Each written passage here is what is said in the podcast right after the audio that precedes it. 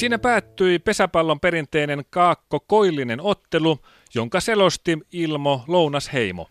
Seuraavaksi vuorossa täällä Yle Radio 2 on tietenkin Iltasatu EU-virkamiehille. Iltasadun lukee isä, koska eilen sen luki äiti. No niin, EU-virkamiehet, menkääpä sänkyyn ja peskää hampaanne, nyt on iltasadun aika. Mikä tänään on Iltasadun nimi? Tänään iltasatuna on punahilkka. Olkaapas nyt hiljaa, kun minä luen.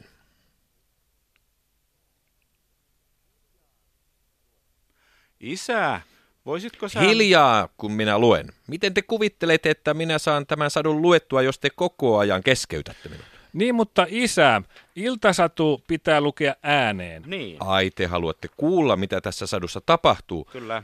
Mutta miten te saatte nukuttua, jos minä mölisen tässä vieressä? Me vaadimme läpinäkyvyyttä iltasatupolitiikkaan. Meillä on oikeus tietää, mitä sadussa tapahtuu. No. Olipa kerran pieni punahilkka, joka asui äitinsä kanssa pienessä talossa suuren metsän keskellä. Eihän se talo vaan sijaitse Natura-alueella.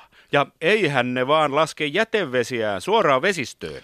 Kyllä Natura-alueella saa asua ja harjoittaa elinkeinoa, kunhan ei kohtuuttomasti rasita luontoa, josta tärkeimpänä mainittakoon liitoorava.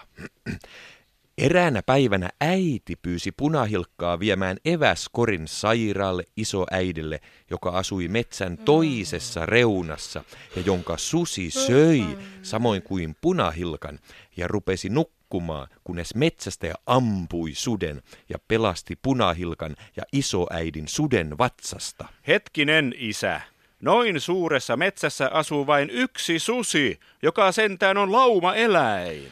Kyllä noin suureen metsään täytyy suunnata susien suojelutoimenpiteitä, jotta sadun susikanta saadaan lisääntymään elinvoimaiselle tasolle. Kyllä tähän satuu semmoiset 50 sutta mahtuu.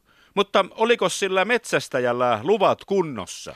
Vaikutti hiukan siltä, että tämä metsästäjä ei ennen sudenkaatoa keskustellut riistanhoitopiirin kanssa suden mahdollisesti aiheuttamista vahingoista elinkeinolle. Ja olikohan asetta säilytetty lukollisessa kaapissa? Hmm. Tämä ei käynyt tästä sadusta tarpeeksi tarkasti ilmi. Tosiaan, rakkaat EU-virkamiehet, te olette oikeassa. Ikävä kyllä, isä. Tämä satu antaa liian ylimalkaiset tiedot tästä tapahtumaketjusta. Niinpä joudumme palauttamaan tämän sadun kirjoittajalle. Tehkää tarpeelliset muutokset ja tulkaa kahden viikon kuluttua uudestaan. Hyvää yötä, isä. Nuku hyvin. Kauniita unia, yhtenäisen EUn kuvia.